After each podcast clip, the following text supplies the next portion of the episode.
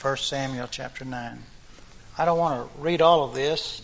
I want to tell you the story and read a portion of the scripture. God is going to raise up a king for Israel.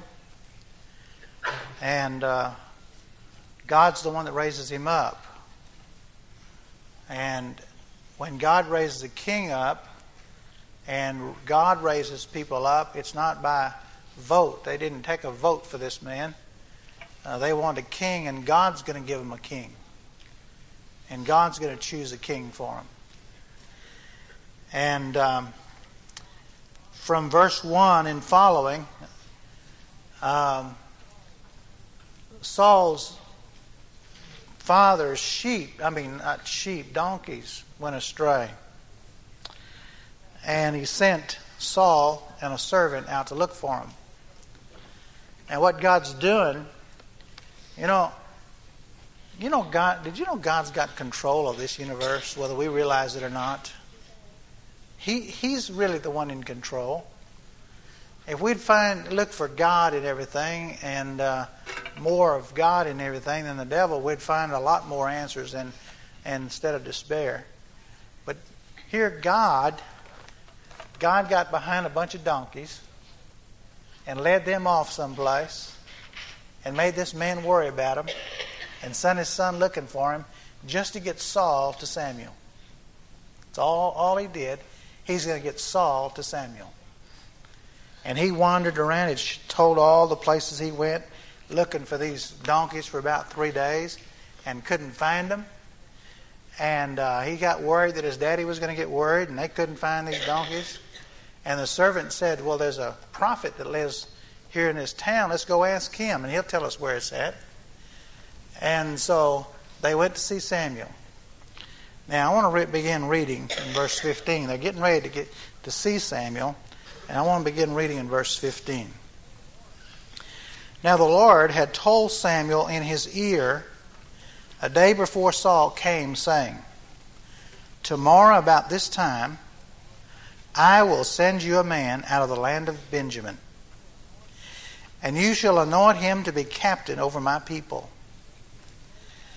that he may save my people out of the hand of the, uh, the Philistines. For I have looked upon my people because their cry is coming unto me.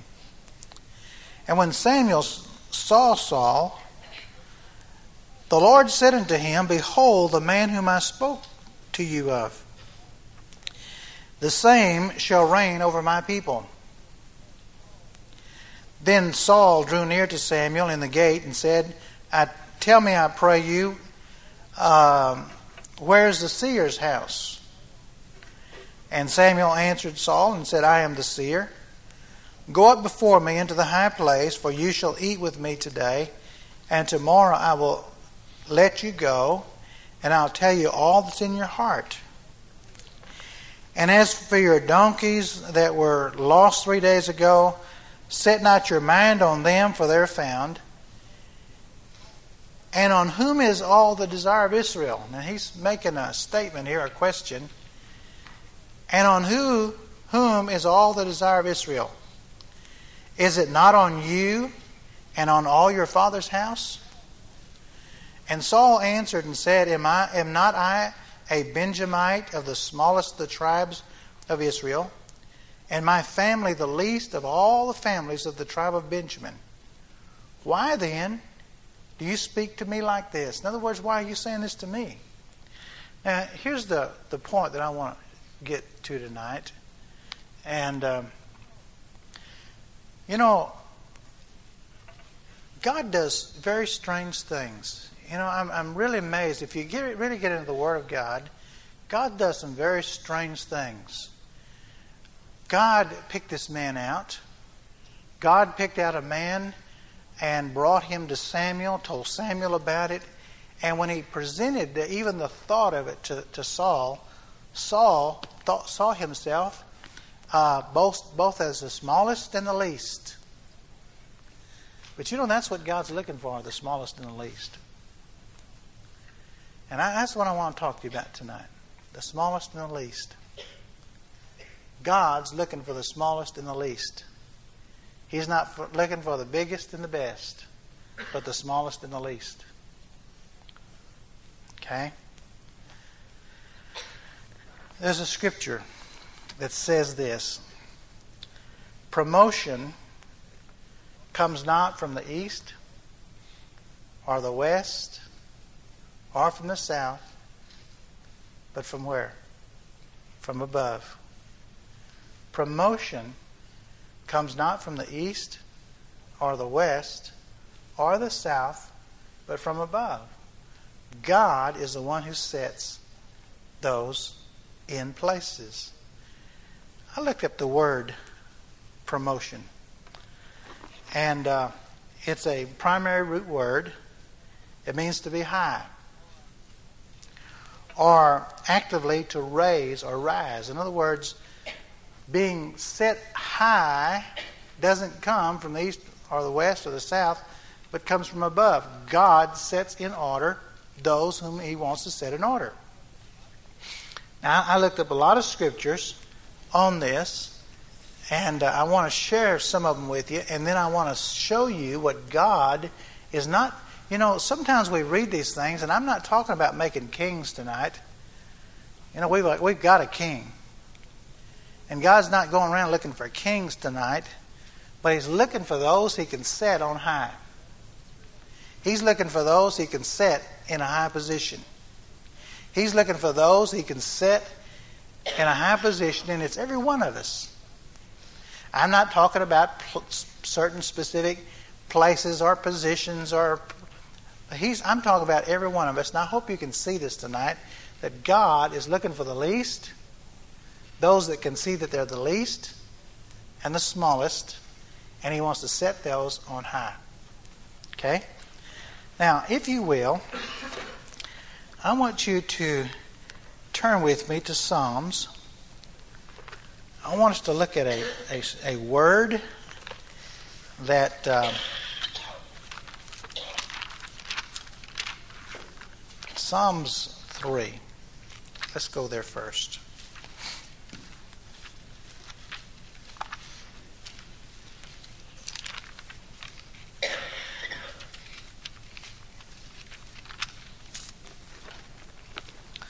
Psalms 3,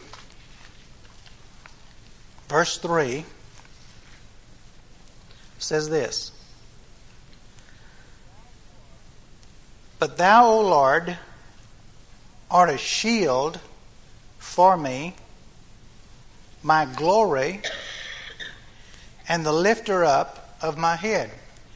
Now, this word, lifter up, in here, is the same word, same Hebrew word for promotion. When we find out that the Lord promotes, in other words, listen what it says.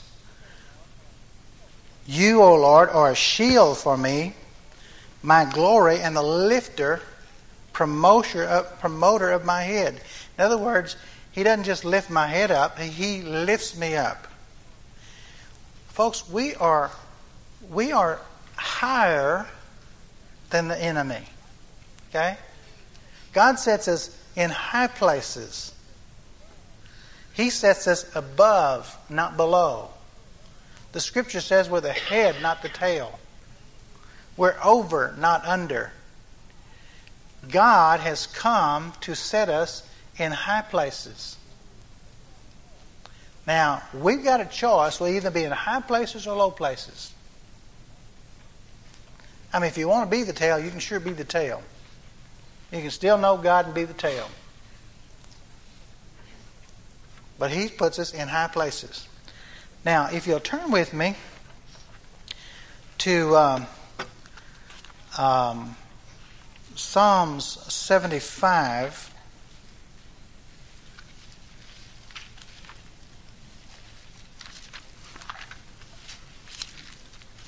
I like to get my scripture out of the way so I can preach. There is a word scattered throughout the Word of God. Now, I didn't know, realize how many places it was, but it's all over the Word.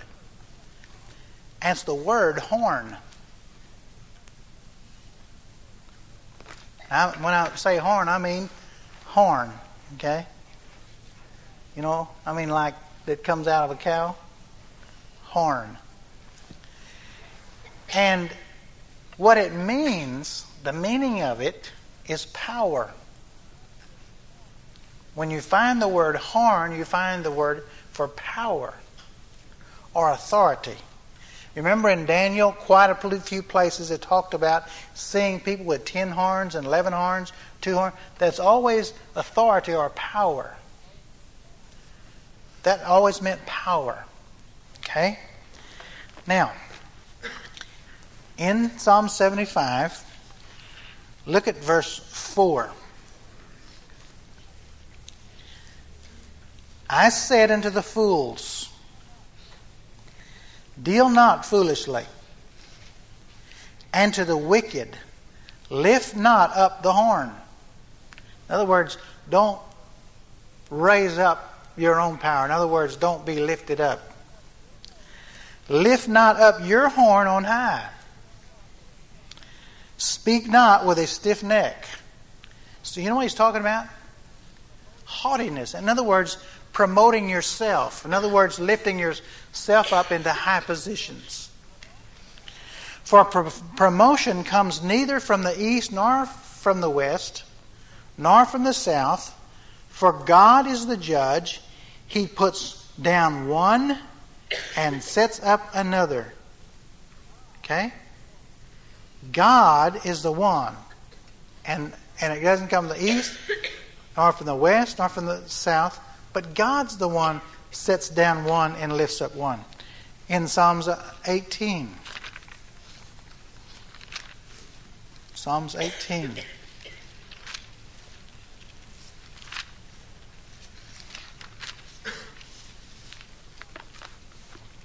Verse 1. I will love you, O Lord, my strength.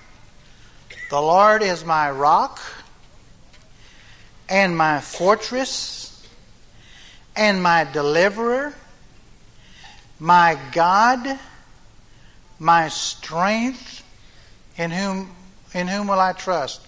My shield and the horn of my salvation and my high tower. You see that? God is our strength. The strength of my salvation. God is the strength of my salvation. He is the strength of it. Now turn with me to Psalms 89.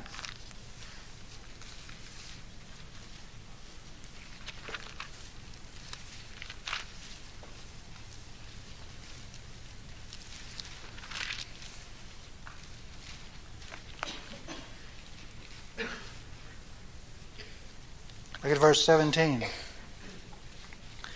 it says, For you are the glory of their strength,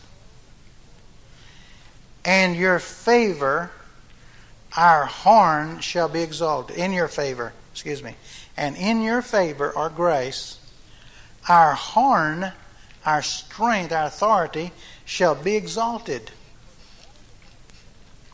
For the Lord is our defense, and the Holy One of Israel is our king. But you see that again? He is the the he in in your favor, our horn shall be exalted, our authority shall be exalted. Okay? Now look at chapter 89. Excuse me, just 89, wasn't we? Oh, yeah, 89, verse 24. It says, But my faithfulness and my mercy shall be with him. Now, this is the Lord speaking. And in my name shall his horn be exalted. In his name shall our horn be exalted. Remember what we talked about Sunday? In the name of Jesus? Our strength is exalted where? In his name. Okay? Now look at chapter 92.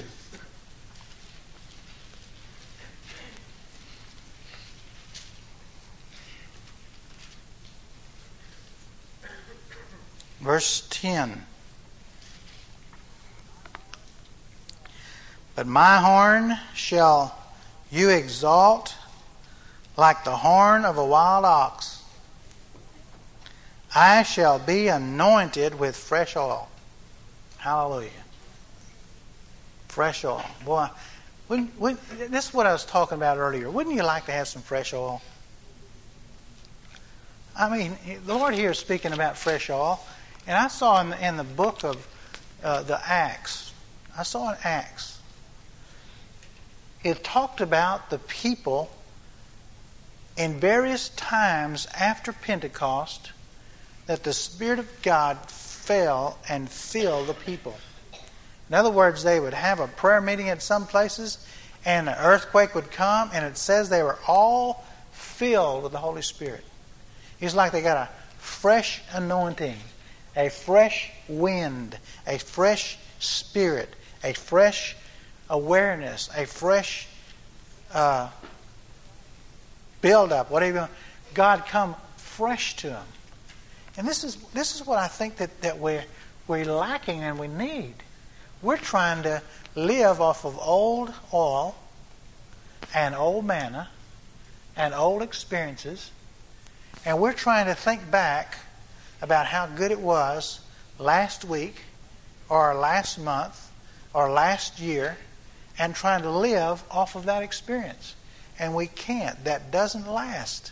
We have to have freshness we have to have fresh awareness. We have to have fresh presence of God. We cannot live on what we had. What we had gets old.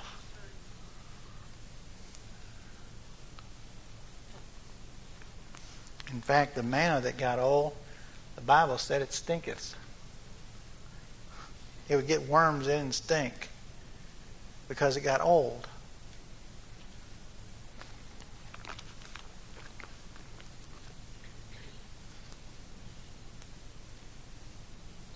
Now, I almost don't think I can go through these other scriptures. I just want to talk. You know,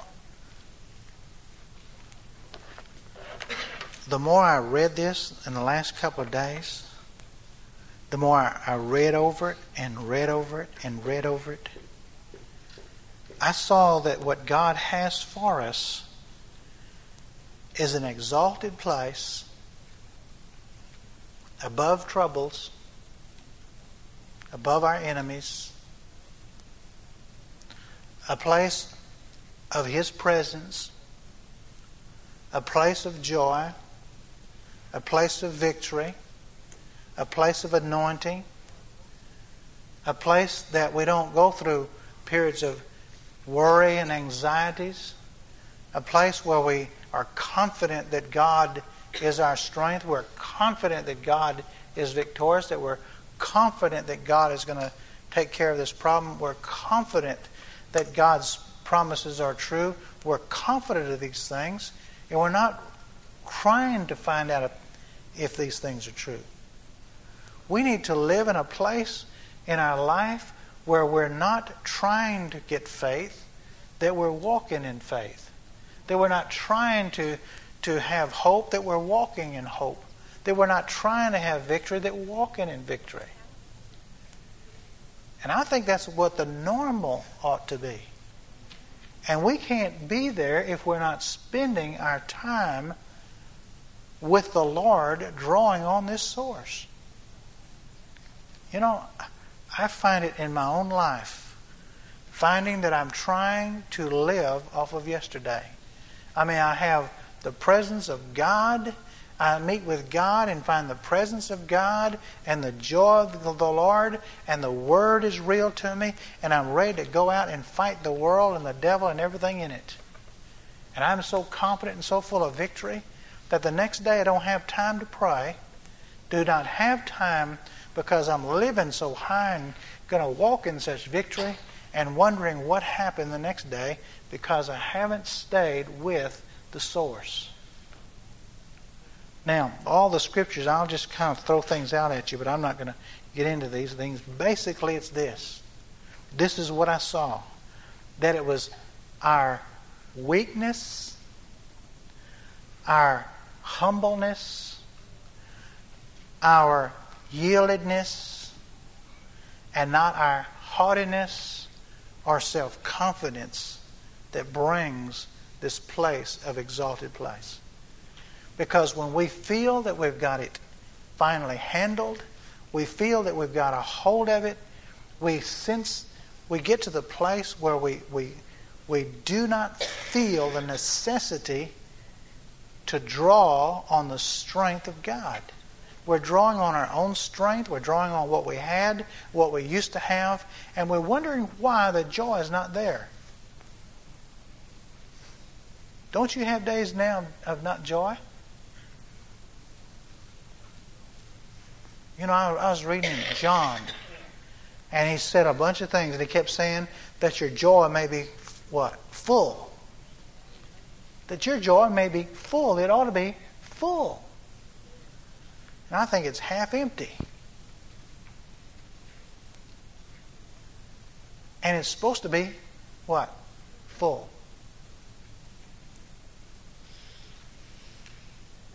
Amen?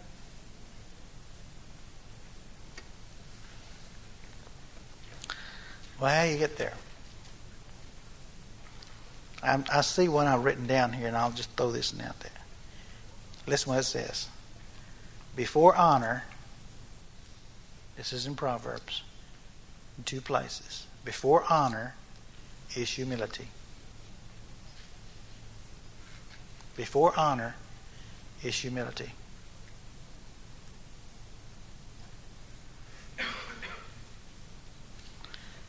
Now, I, I, I'm getting t- tired of a lot of things. And I know you get tired of things at times. I get tired of the devil knocking us around. There's a lot of things I get tired of. And I was praying about this a while ago, out loud to you, before you. Not to you, but before you. I'm tired of seeing and hearing about and the whining of worry and defeat and concern and anxiety and not the words of victory and strength and overcoming. The problems are real. It's not that the problems are not real. I'm not saying that we're going to live in a life without problems. We're not going to live like that. But we can at least come from forth from our mouth because of where our spirit is, that we're speaking confidence and victory and hope and deliverance and trust rather than the why or I don't know what's going to happen, but speaking confidence and victory rather than defeat. Now, there's only one, one way you can do that, and that's to be over it. You've got to be over it and not in it. Now, I know we may not be under it, but we're in it. And we need to be over it. I mean, we're not under our problems, they have not wiped us out. But we're not over our problems, we're in them. And there's a difference of being over and in or under. It all goes back of where our trust is. And we can't have trust if we don't have that fellowship with God. We cannot have it. It does not come from remembering some word. It does not come from remembering what, what God said. It comes from relationships. It comes from fellowship. It comes from intimacy with God. And the only way that you have intimacy, with God is to submit, surrender, yield before God. Jesus made a statement, folks, and that's what it, and he said this very plainly. And um, he said this Without me, you can do nothing. And we need to know that. We need to remember that. That our source, our strength, our power, our anointing is going to be from God. And if we're not going to spend time with Him, we're not going to walk with it. It takes time with Him in order to walk with it. We're, we're prayerless. You say, Well, I pray every day. Did you know you can pray every day and not pray? Did you know that? I've gone through those periods of praying every day faithfully and never praying.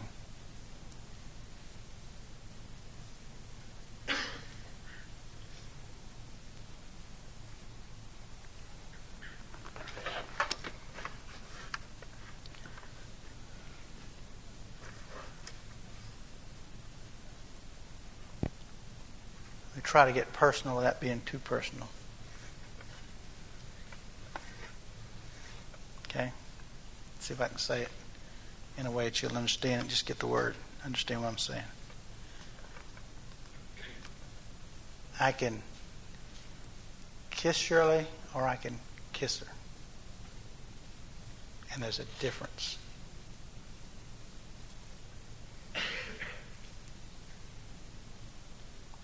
Okay? There is a difference. One has warmth and meaning and love and all that goes with it, and one has duty. You know, you didn't kiss me goodbye when you left. That type. One is duty, and one is intimacy. And we can either have duty with God or intimacy with God. And if you're not intimate, you do not draw from his strength. He does not give his strength without intimacy. And we must come to a place of becoming intimate with God at all cost. I don't care what else you quit reading the Bible.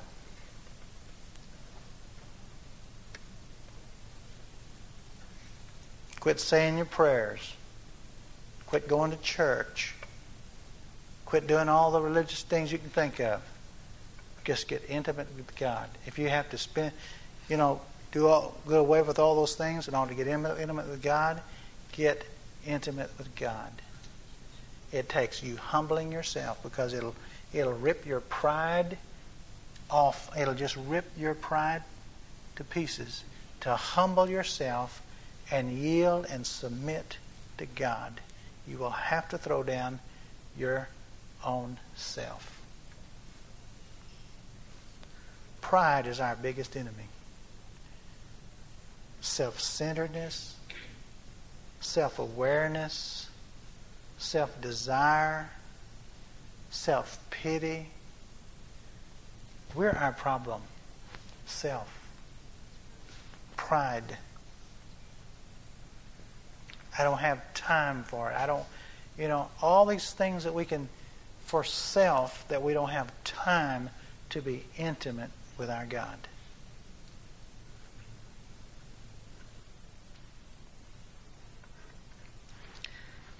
We like the chief places. We like the the the we like to be seen. We like to be noticed. We like to be spiritual. We like to be the one noticed of being spiritual.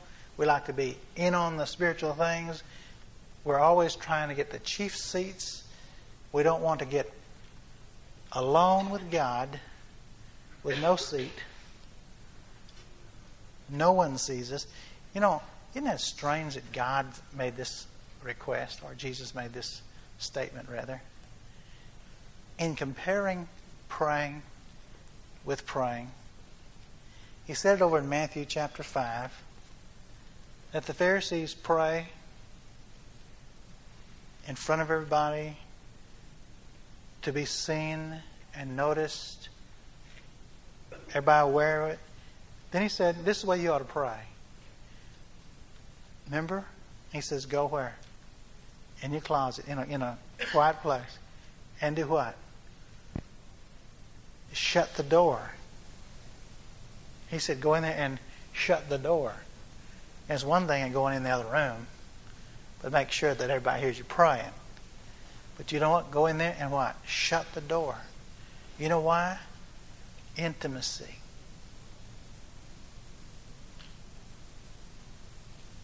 Where you and God are alone.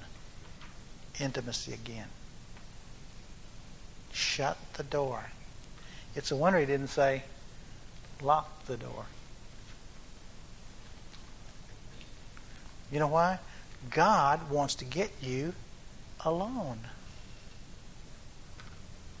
He wants to get you in that inner chamber, in that special place where it's you and Him alone. And then He says, the God that hears in secret does what? Rewards openly. There's going to be awareness that you've been with God, but if you've been with God, you won't care about the awareness. If you haven't been with God, you've got to let everybody know how much you pray.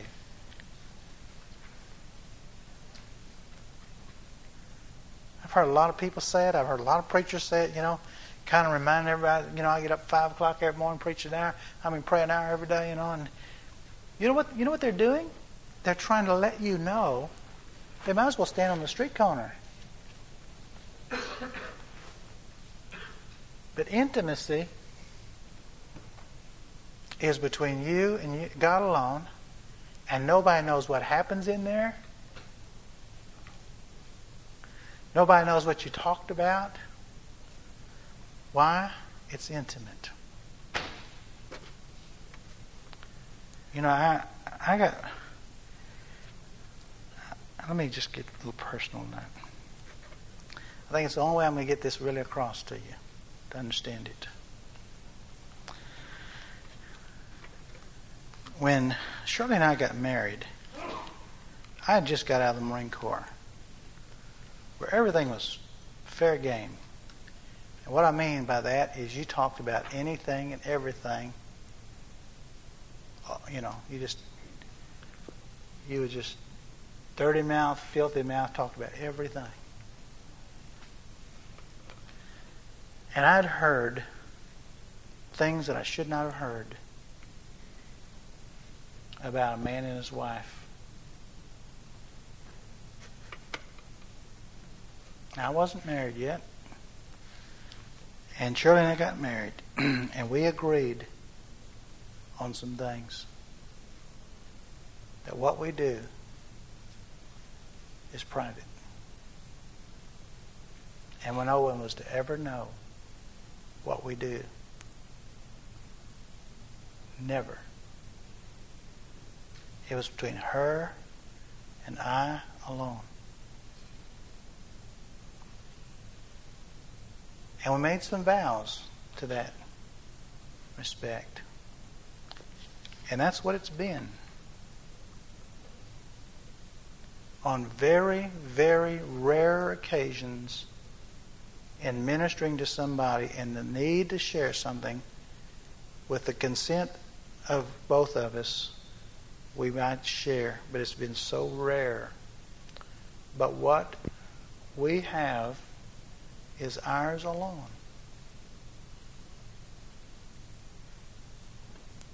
And no one else. And the same thing with God. When we come to a place that we become intimate with God to where it's between God and us alone, we will never want anyone know what went on in our time together. God rewards openly. But he doesn't talk about it. He just rewards what you talk what you talk to him about.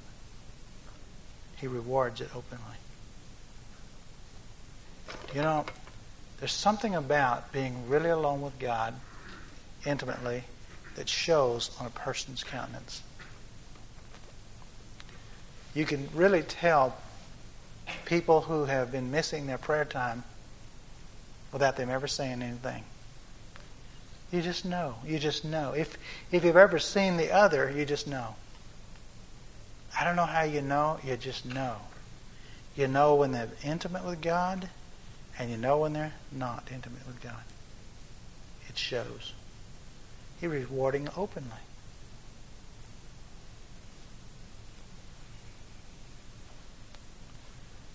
Now, you know, God promoted a man who later quit thinking he was small and thought he was big, and he lost the kingdom.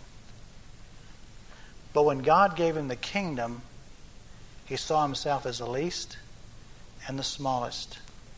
And he come humbling himself. In fact, when they chose him, the day they chose him to be king, and he was going to be revealed to the kingdom, and they went through the ceremony of searching him out, he was hiding back with the stuff, with the luggage. He was hiding back there. Had, they had to go find him to bring him out and drag him out there, and here's your king, you know. God was promoting him. But he saw himself as little.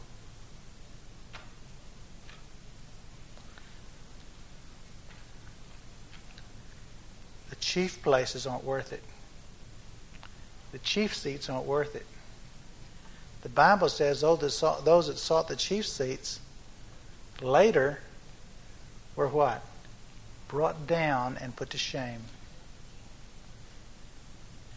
And those that sought the least were brought up and honored.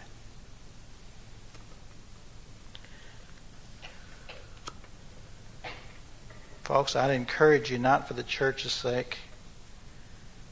You know, this church is only going to be what you are. It'll never be any more or any less than what we are as a whole. And I'm not certain, certainly not saying this as, as the church. I'm saying it to you individually. This is a message to you individually. Whether anyone else sitting next to you, across the aisle from you, behind you, or in front of you, ever does anything, this is a message to you. And if you're going to wait on anybody else, or watch and see if anybody else does it, you've missed the whole thing. Because God's message is to you, calling you. You ought to get into sometime the Song of Solomon and read it again. And instead of the Shunammite woman, put yourself there. And the place of, of uh, Solomon, put Jesus there. And find that, that Jesus wants a relationship with a bride. And he calls us to himself. And he brings us to, to, to special places. And there's a love relationship there that is sweeter than anything that this world can offer you. Is a relationship with God.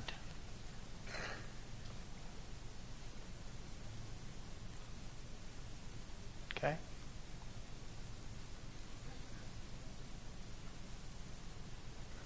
There are no substitutes. There are no shortcuts.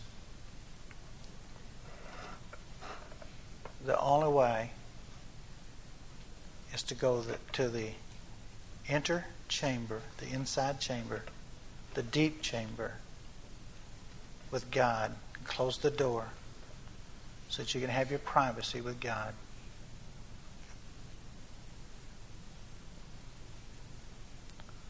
So that you can walk out above every need, every problem, everything in your life, walking above it and not in it.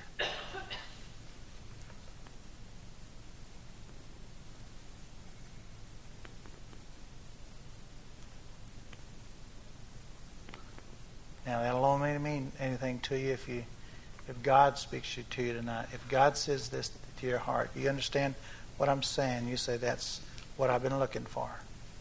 That's what I had once. That's what I need. And go and find that place where it's you and God. And He will come and He'll visit you, and you will not know that you could have had such a personal, relationship with God like that. If you've never experienced it, you have no idea the joy that God brings when He comes in His presence.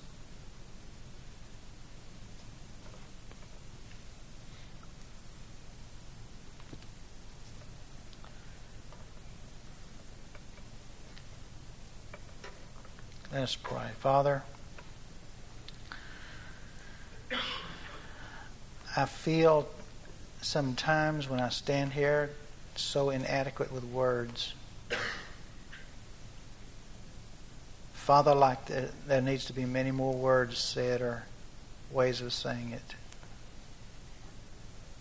But Father, I depend upon the Holy Spirit to break this bread and distribute it to the hearts and the, and the spirits that are here tonight. And Father, I depend upon your word that says, He that has ears to hear, let him hear. And Father, that, and I depend upon your word where it says that some fall on fertile soil and produce a hundredfold. And Father, I know tonight there are some people here that are hungry for you. They are hungry for your presence. And Father, people that will sell all they have in order to find that place, that relationship with you.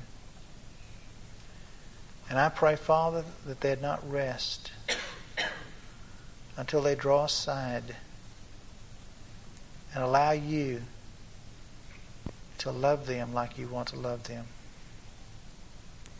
and to show them what it's like to have your presence not only in the inner chamber but to walk out of it with you with them in strength and power and authority like they've never known. God help us tonight. Father, break down the lies of the devil and the enemy that would steal the word from the hearts. I pray, Father, that you'd break the chains of fear upon them and break the spirit of pride in their lives. Father, that nothing will satisfy. Nothing does satisfy but you. And I pray this tonight for us. I pray every one of us tonight would find a place, slip off in a corner, and pray. And that you'll meet them as a beginning. If they've been there before, Father, that you just come back and present yourself again.